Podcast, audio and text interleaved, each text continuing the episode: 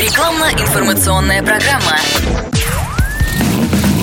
Под капотом. Лайфхаки от компании «Супротек». С вами Кирилл Манжула. Здравия желаю.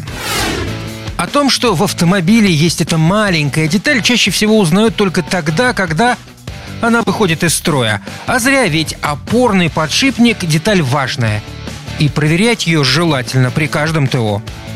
Опорным он называется потому, что в него упирается верхняя часть амортизационной стойки. А верхняя часть стойки – это шток амортизатора с резьбой. Она нужна для того, чтобы закрепить шток во внутренней части опорного подшипника. Шток проходит сквозь подшипник и притягивается к его внутренней части гайкой. А корпус подшипника крепится к кузову автомобиля. Таким образом, подшипник соединяет стойку и кузов – Такая конструкция позволяет стойке вращаться вокруг своей оси. Если бы опорный подшипник был создан только для того, чтобы просто вращаться, он был бы практически вечным. Шток амортизатора не крутится вокруг себя как бешеный, так что перегревом от вращения опорник убить невозможно. Но дело в том, что все тяготы дороги, которые принимает на себя стойка амортизатора, сразу передаются опорному подшипнику, а это уже очень серьезно. Кроме того, арка колес далеко не самое чистое место. Тут всегда есть и грязь, и водяная пыль. Зимой могут быть еще и реагенты, так что среда обитания опорного подшипника, скажем прямо, не самая благоприятная. А подшипник, хотя и трижды опорный, все равно подшипник, и поэтому в этих условиях он умирает. Ну а кроме того, в нем точно так же стареет смазка и развивается коррозия.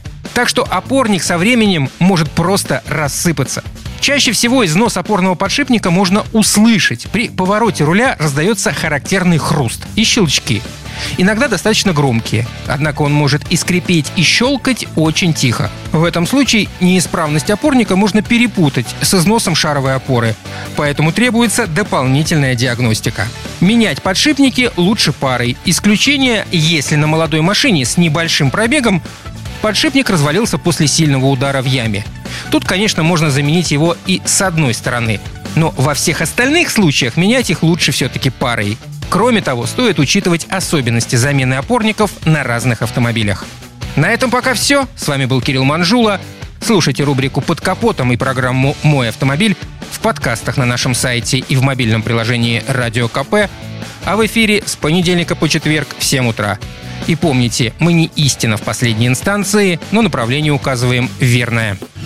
Спонсор программы ООО «НПТК Супротек».